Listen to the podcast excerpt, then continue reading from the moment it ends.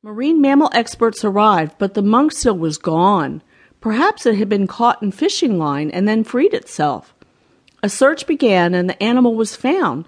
The tag on its back flipper was marked R5AY. It was Honey Girl. But the scientists couldn't help her until she came out of the water.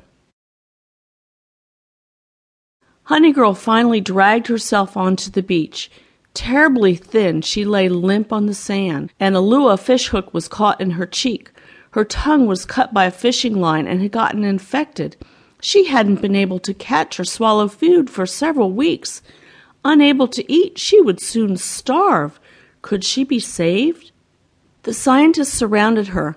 Honey Girl raised her head as if to bark, but she couldn't make a sound. The people gently lifted her into a crate in the back of a truck. They drove her across the island to Waikiki Aquarium.